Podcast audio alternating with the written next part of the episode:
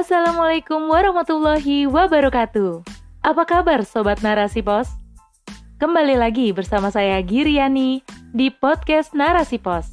Narasipos.com Cerdas dalam literasi media, bijak menangkap peristiwa kunci. Rubrik Opini. Tindakan kriminalitas menodai keamanan negara oleh Hisnan Nahling. Lagi-lagi, peristiwa pembunuhan terjadi di lingkungan masyarakat. Sebuah fakta yang mengejutkan, peristiwa kriminalitas, yakni pembunuhan dengan disertai mutilasi, terjadi di Timika, Kabupaten Mimika, Papua. Peristiwa ini bermula ketika para pelaku berpura-pura ingin menjual 20 senjata api. Sebanyak empat korban yang tertarik untuk membeli dan datang dengan membawa uang 250 juta. Namun, Setibanya di lokasi, para korban justru dibunuh dan dimutilasi. Tak hanya itu, uang para korban pun turut dibawa oleh pelaku pada Senin 22 Agustus 2022. Saat ini, dua korban jenazah mutilasi telah ditemukan, namun dua lainnya masih dalam proses pencarian. Dua jenazah itu ditemukan di lokasi yang tidak berjauhan yaitu di Sungai Kampung Pigapu, Kabupaten Mimika pada 26 Agustus dan 27 Agustus 2022. Polda Papua menyebutkan motif pembunuhan dengan mutilasi kepada empat orang warga sipil tersebut adalah perampokan.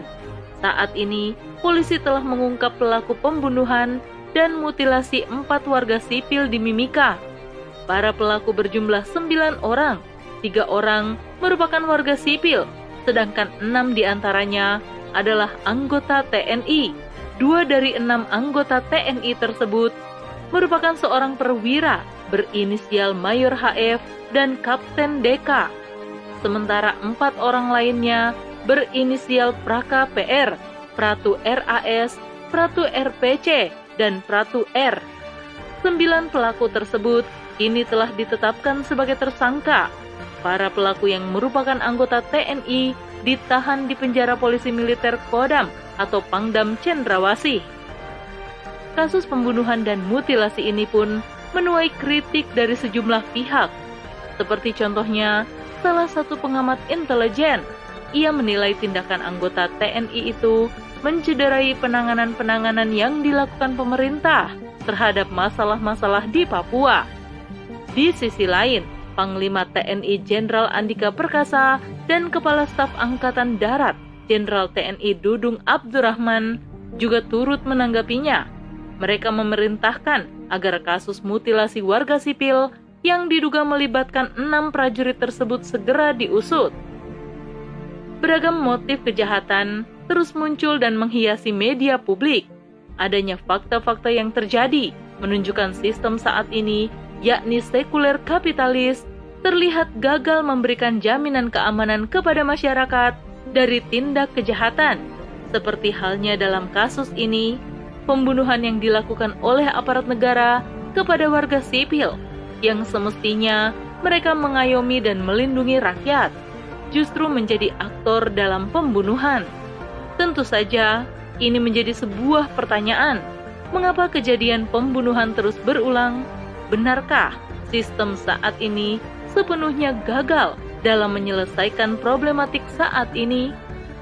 Jika dianalisis secara mendalam dan seksama, kegagalan tersebut disebabkan oleh kelemahan dan kekurangan hukum di Indonesia itu sendiri dengan melihat empat faktor signifikan yang melatar belakangi kelemahan tersebut, yakni pertama, produk hukum bermasalah, di mana produk hukum yang diterapkan di Indonesia secara filosofis bermasalah karena produk hukum tersebut sangat dipengaruhi dan dilandasi sistem hukum barat yang sekuler. Kedua, aparat hukum bermasalah, di mana sudah menjadi rahasia umum, bahkan banyak media telah menginformasikan bagaimana bobroknya mental aparat di negara ini yang ditandai dengan banyaknya kasus, mulai dari mafia peradilan suap menyuap, gratifikasi, dan tindakan kriminalitas lainnya.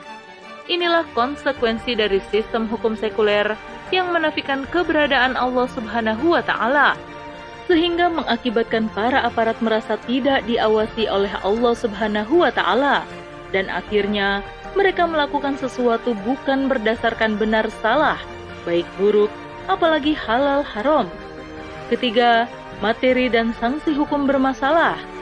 Hal tersebut menimbulkan kekacauan, bahkan memicu tindakan kriminalitas lainnya.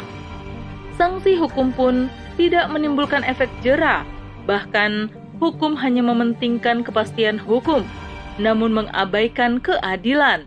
Tak ayal, hukum saat ini pun tidak mampu menjawab tantangan zaman. Keempat, peradilan yang rusak. Dikarenakan beberapa hal, yakni peradilan yang berjenjang, pembuktian yang tidak meyakinkan, serta tidak adanya kesamaan di depan hukum. Keempat hal tersebut itulah yang menyebabkan hukum sekuler buatan manusia itu lemah dan cacat, sehingga tidak mampu memberikan rasa aman bagi masyarakat. Dampaknya, tindak kriminal malah semakin banyak. Oleh karena itu, penyelesaian masalah keamanan dan tindak kriminal dengan hukum sekuler buatan manusia bukanlah solusi, justru menambah masalah hingga makin rumit dan berat. Pembunuhan adalah suatu tindakan kriminalitas untuk menghilangkan nyawa seseorang, baik dilakukan secara individu maupun kelompok. Dalam Islam, membunuh hukumnya haram, sebagaimana dijelaskan bahwa umat Muslim haram mengacungkan senjata terhadap sesamanya dan dilarang membawa senjata ke tengah-tengah kerumunan orang. Sabda Nabi Shallallahu Alaihi Wasallam Siapa yang mengacungkan senjata terhadap kami, maka bukan golongan kami. Hadis riwayat Al-Bukhari. Di dalam Islam juga dijelaskan kriminalitas pembunuhan termasuk jinayah, yakni penganiayaan terhadap tubuh yang di dalamnya diwajibkan adanya hukum kisos dan diat. Allah Subhanahu wa taala telah mengharumkan pembunuhan tanpa hak, yakni tanpa alasan yang benar. Sebagaimana firman Allah Subhanahu wa taala dalam Quran surah Al-Isra ayat 33. Dan janganlah kamu membunuh orang yang diharamkan Allah membunuhnya kecuali dengan suatu alasan yang benar dan barang siapa dibunuh secara zolim maka sungguh kami telah memberi kekuasaan kepada walinya tetapi janganlah walinya itu melampaui batas dalam pembunuhan Sesungguhnya dia adalah orang yang mendapat pertolongan. Solusi Islam untuk menciptakan sebuah negara yang aman dari berbagai macam kejahatan. Pertama, keamanan merupakan hak rakyat yang menjadi kewajiban negara untuk mewujudkannya. Rasa aman muncul ketika tidak ada ancaman terhadap jiwa, fisik, psikis, harta, kehormatan, dan keamanan. Hal itu bisa terwujud jika keimanan dan ketakwaan ada pada individu masyarakat, sehingga mencegahnya berbuat kriminal seperti halnya pembunuhan. Kedua, untuk mencegah terjadinya kejahatan atau kemungkaran, Islam juga mewajibkan masyarakat untuk saling menasehati dan melakukan amar ma'ruf nahi mungkar. Ketiga, negara dalam Islam wajib menumpas habis faktor-faktor yang sering diklaim menjadi penyebab kriminalitas. Keempat, penerapan sistem peradilan Islam. Kelima, menciptakan aparat yang bersih dari segala tindakan yang menyimpang dan dapat dijadikan teladan. Keenam, penerapan sistem sanksi dalam Islam. Dengan semua itu dan penerapan syariat Islam secara total, maka peluang terjadinya kriminalitas akan minim sekali.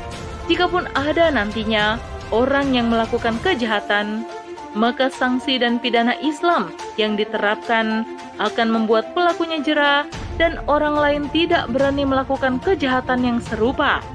Sungguh, Islam adalah perangkat aturan sempurna yang datangnya dari Allah Sang Maha Pencipta manusia, kehidupan dan alam semesta. Sistem ukubat dalam Islam tentu diimbangi dengan penerapan hukum Islam yang kafah dalam naungan daulah khilafah. Penerapan hukum Islam menyeluruh inilah yang mencegah masyarakat melakukan kejahatan karena faktor-faktor pemicunya dihilangkan. Wallahu a'lam bishawab. Wassalamualaikum warahmatullahi wabarakatuh.